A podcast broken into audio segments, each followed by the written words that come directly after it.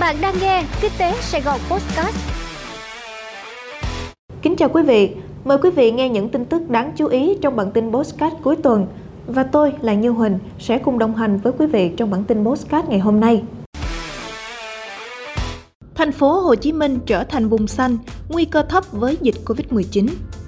Ngày 8 tháng 1, Phó Chủ tịch Ủy ban nhân dân thành phố Hồ Chí Minh Dương Anh Đức ký thông báo cấp độ dịch tại thành phố Hồ Chí Minh trong tuần đầu tiên của năm mới 2022. Theo đó, tính đến ngày 6 tháng 1, dịch Covid-19 tại thành phố Hồ Chí Minh ở cấp độ 1. Trong đó, với cấp quận, huyện và thành phố Thủ Đức, có 18 trên 22 địa phương đạt cấp độ 1 và 4 trên 22 địa phương ở cấp độ 2. Với cấp phường, xã, thị trấn, có 235 trên 312 địa phương đạt cấp độ 1, 74 trên 312 địa phương đạt cấp độ 2 và 3 trên 312 địa phương đạt cấp độ 3. Tính đến 18 giờ ngày 9 tháng 1, thành phố Hồ Chí Minh đang điều trị cho 4.602 bệnh nhân, trong đó có 91 trẻ em dưới 16 tuổi, 305 bệnh nhân nặng đang thở máy và 18 bệnh nhân can thiệp ECMO. Về tiêm vaccine ngừa Covid-19, tính đến ngày 9 tháng 1, thành phố đã tiêm 421.316 mũi bổ sung, hơn 2,5 triệu mũi nhắc lại. Hiện nay, trung bình mỗi ngày thành phố tiêm gần 300.000 liều vaccine. Dự kiến đến trước Tết Nguyên đán 2022, thành phố Hồ Chí Minh sẽ tiêm xong mũi nhắc lại cho người trên 18 tuổi. Tuy đánh giá dịch ở mức nguy cơ thấp, nhưng Ủy ban nhân dân thành phố Hồ Chí Minh vẫn đề nghị người dân tiếp tục thực hiện nghiêm các giải pháp phòng chống dịch. Các sở ban ngành, Ủy ban nhân dân quận huyện và thành phố Thủ Đức căn cứ cấp độ dịch được công bố để triển khai các biện pháp hành chính, thích ứng an toàn, linh hoạt, kiểm soát hiệu quả dịch COVID-19. Quốc hội thông qua gói phục hồi kinh tế xã hội, chính phủ đạt mục tiêu tăng trưởng GDP 2022 từ 6 đến 6,5%. Nghị quyết về chính sách tài khóa tiền tệ để hỗ trợ chương trình phục hồi và phát triển kinh tế xã hội vừa được Quốc hội chính thức thông qua ngày 11 tháng 1 năm 2022. Dự kiến của các gói chính sách tài khóa tiền tệ được Quốc hội thông qua ước khoảng 350.000 tỷ đồng. Theo phát biểu của Chủ tịch Quốc hội Vương Đình Huệ khi bế mạc kỳ họp bất thường, các gói hỗ trợ này được sử dụng để chủ động phòng chống dịch, hỗ trợ kịp thời cho phục hồi và phát triển bền vững kinh tế xã hội, đồng thời kiểm soát các chỉ tiêu nợ công dưới mức cảnh báo Quốc hội cho phép, duy trì tỷ lệ thất nghiệp ở khu vực thành thị dưới 4%.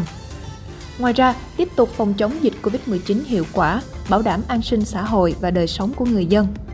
Trước đó, Chính phủ cũng đã ban hành nghị quyết 01 trên NQCP về nhiệm vụ giải pháp chủ yếu thực hiện kế hoạch phát triển kinh tế xã hội và dự toán ngân sách nhà nước năm 2022.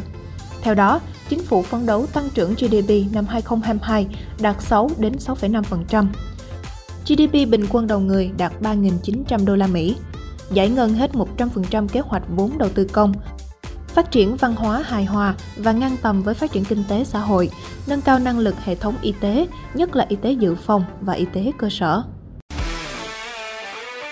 Cổ phiếu bất động sản trượt dài sau khi Tân Hoàng Minh bỏ cọc lô đất đấu giá ở Thủ Thiêm. Chiều tối ngày 11 tháng 1, một tháng sau phiên đấu giá rúng động dư luận tại khu đô thị mới Thủ Thiêm, thành phố Hồ Chí Minh, đại diện tập đoàn Tân Hoàng Minh cho biết, Chủ tịch Hội đồng thành viên công ty, ông Đỗ Anh Dũng đã có tâm thư xin đơn phương chấm dứt hợp đồng mua bán đấu giá lô đất đã trúng thầu trước đó với giá 24.500 tỷ đồng ở Thủ Thiêm, đồng thời chấp nhận mọi chế tài về hành động này. Chỉ một ngày khi thông tin này chính thức được xác nhận, trên thị trường chứng khoán, tình trạng trắng bản bên mua diễn ra với loạt mã bất động sản và nhiều mã đầu cơ, khiến thị trường chứng khoán lao dốc trong phiên sáng ngày 12 tháng 1. Thị trường mở phiên sáng ngày 12 tháng 1 trong trạng thái giằng co với sắc đỏ dần chiếm ưu thế. Tuy nhiên, càng giao dịch, nhà đầu tư ôm cổ phiếu bất động sản và nhóm đầu cơ càng mất dần kiên nhẫn. Lực cung cổ phiếu tăng cao, nhiều nhà đầu tư quyết bán bằng mọi giá, khiến trạng thái giảm sàn lan rộng. Trong nhóm bất động sản, các mã được đánh giá hưởng lợi từ phiên đấu giá kỷ lục đất Thủ Thiêm bị bán tháo ồ ạt. CII, NBB, QCG giảm kịch sàn chỉ sau vài phút đầu phiên của phiên giao dịch ngày 12 tháng 1 đà giảm lan sang các cổ phiếu bất động sản khác. Các mã từng là tâm điểm chú ý của thị trường như SCR, DIG, NLG, CEO, HQC đều giảm kịch sàn hoặc gần hết biên độ. Đáng nói, đây không phải là lần đầu tiên tập đoàn này bỏ cọc sau khi ra giá cao ngất trong các buổi đấu giá. Vào năm 2015, tập đoàn Tân Hoàng Minh từng thắng đấu giá lô đất 23 Lê Duẩn, có diện tích khoảng 3.000 m2 với giá khởi điểm là 550 tỷ đồng. Thời điểm đó, Tân Hoàng Minh đã đưa ra mức giá cao hơn 2,6 lần giá khởi điểm để trở thành người thắng cuộc trước 13 nhà đầu tư, với mức 1.430 tỷ đồng, mức giá cao nhất trong vòng 7 năm tính tại thời điểm đó.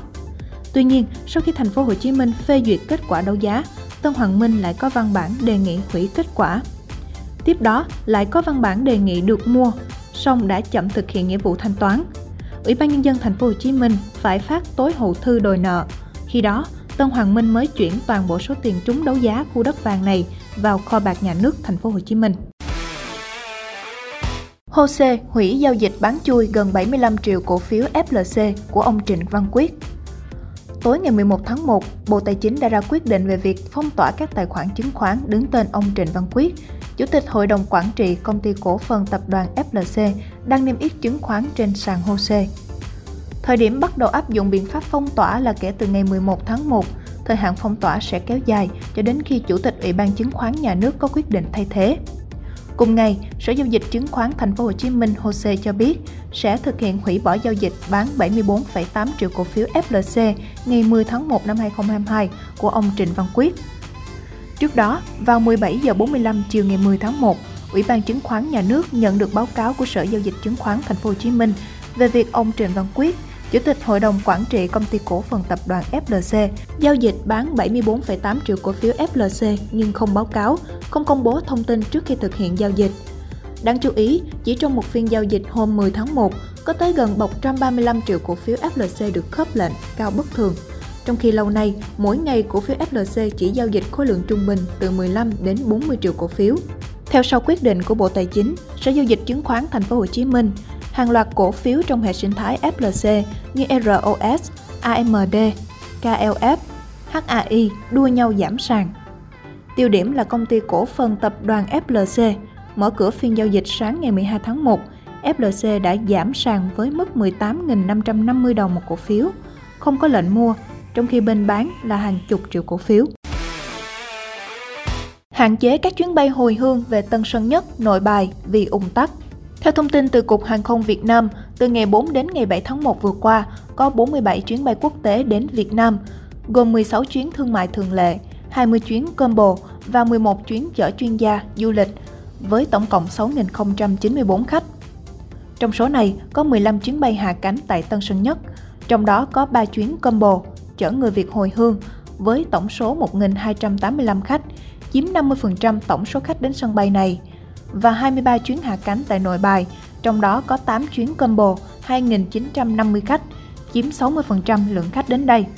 Lượng khách đến nhiều làm khu vực xét nghiệm nhanh tại hai sân bay trên ủng tắc, dù Cục Hàng không Việt Nam đã phối hợp với các hãng hàng không để giãn cách thời gian hạ cánh. Để giảm ủng tắc, Cục Hàng không Việt Nam kiến nghị Bộ Giao thông Vận tải đề nghị Bộ Ngoại giao với vai trò đầu mối trong việc xem xét, phê duyệt các chuyến bay combo hạn chế tối đa các chuyến bay này hạ cánh tại Nội Bài và Tân Sơn Nhất, cho tới khi có điều chỉnh quy định về xét nghiệm nhanh cho khách nhập cảnh. Cơ quan này đề nghị hạn chế chuyến bay combo hạ cánh tại hai cảng hàng không trên vì những chuyến bay này linh hoạt trong khai thác, đặc biệt là có thể linh hoạt chọn điểm hạ cánh tại Việt Nam.